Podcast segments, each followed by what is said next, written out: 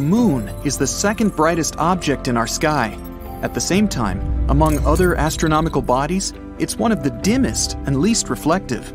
Our natural satellite only seems bright because it's so close to Earth. For comparison, our planet looks much brighter when you look at it from space.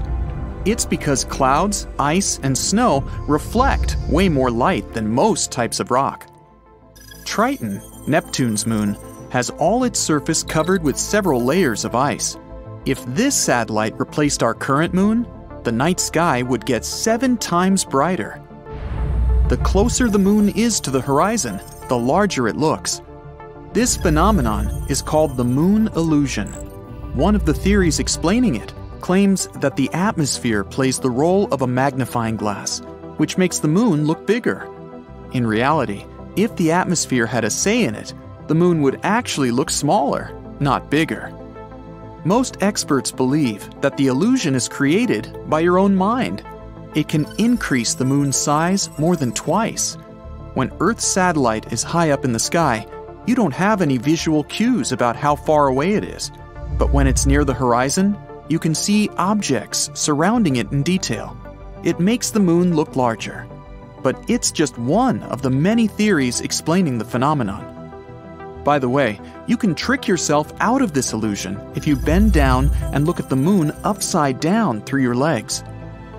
Two or three years ago, an asteroid was pulled into Earth's orbit and started to travel around the planet. Even though it's no larger than an average car, it's still a big deal. Out of more than 1 million asteroids astronomers know about, it's only the second one to orbit our planet. Called 2020 CD3, it's our temporary mini moon. It won't be with Earth for long, though. The asteroid is following a random orbit and is slowly drifting away. Temporarily captured objects, such as 2020's CD3, are rare. They need to have specific direction and speed to be caught by Earth's gravitational pull. Otherwise, they either crash into the planet or fly in another direction. A transient lunar phenomenon is one of the most enigmatic things happening on the moon. It's a short lived light, color, or some other change on the satellite's surface. Most commonly, it's random flashes of light. Astronomers have been observing this phenomenon since the 1950s. They've noticed that the flashes occur randomly. Sometimes they can happen several times a week. After that, they disappear for several months. Some of them don't last longer than a couple of minutes, but there have been those that continued for hours. The year was 1969, one day before Apollo 11 landed on the moon. One of the mission participants noticed that one part of the natural satellite was more illuminated than the surrounding landscape. It looked as if that area had a kind of fluorescence to it.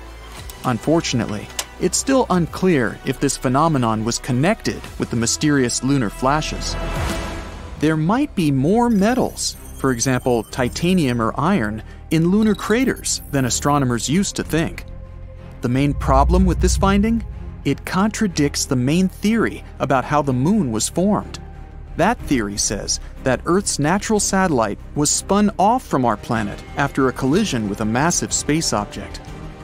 But then, why does Earth's metal poor crust?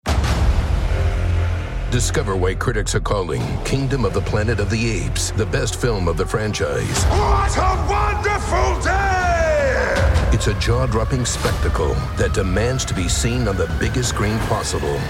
I need to go. Hang on. It is our time. Kingdom of the Planet of the Apes. Now playing only in theaters. Rated PG 13. Some material may be inappropriate for children under 13. have much less iron oxide than the moon's. It might mean the moon formed from the material lying much deeper inside our planet.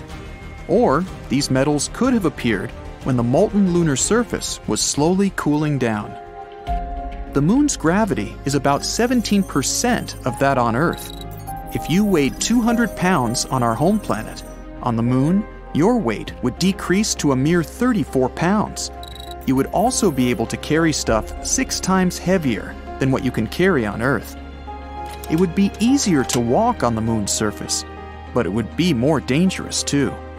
your feet inside a heavy spacesuit would sink into the lunar soil up to six inches deep. But let's imagine you decided to skip the tedious process of walking by leaping through the air. Then you'd likely lose control of your jumps in no time. Plus, the moon's surface is littered with deep craters. It would be a tough feat to avoid all of them.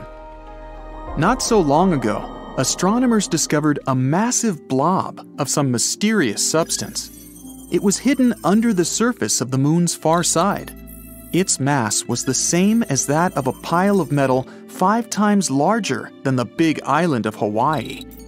The enigmatic something lies almost 200 miles beneath an enormous crater that appeared in the lunar surface billions of years ago. The blob likely has something to do with a super collision. It might be the metal core of the object that hit the moon back then. Scientists can't wait to lay their hands on the discovery. It could explain lots of things about the South Pole Aitken crater, the largest known in the solar system. If it was on Earth, its oval shaped basin would stretch from Washington, D.C. to Texas.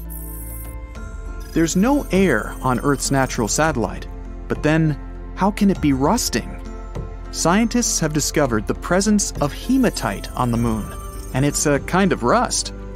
A special NASA research instrument examined the light reflected off the moon's surface.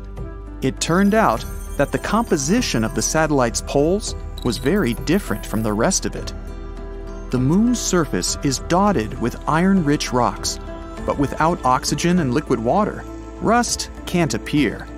Solar winds add to the mystery.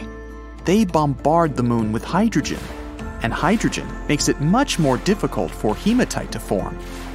But even though the moon doesn't have an atmosphere, it still has some trace amounts of oxygen its source is our planet's upper atmosphere.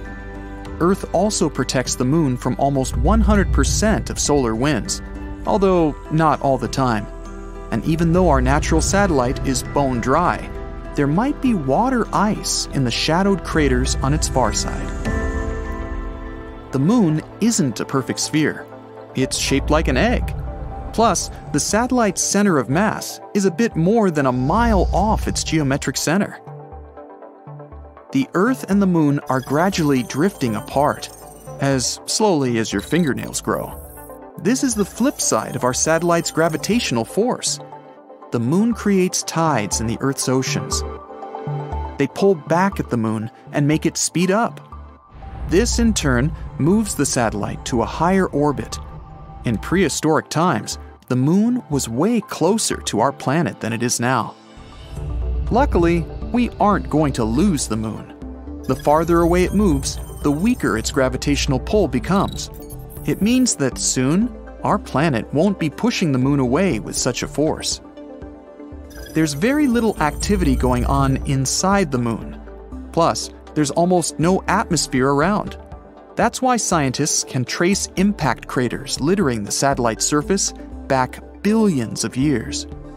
While dating the craters, astronomers discovered that the Moon, along with our planet, went through a late heavy bombardment about 4 billion years ago. This event is also known as the lunar cataclysm. This interval lasted several hundred millions of years.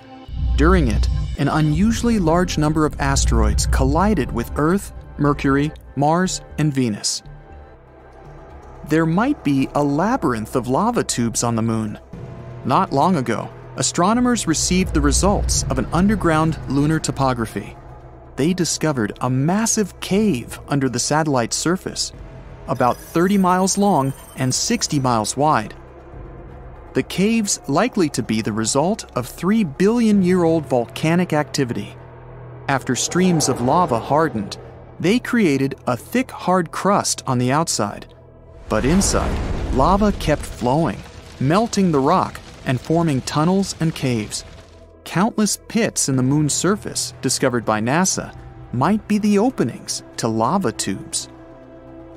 The moon's orbit around the Earth isn't a circle, it's an oval. That's why the distance between our planet and the satellite varies from over 225,000 miles to more than 250,000 miles.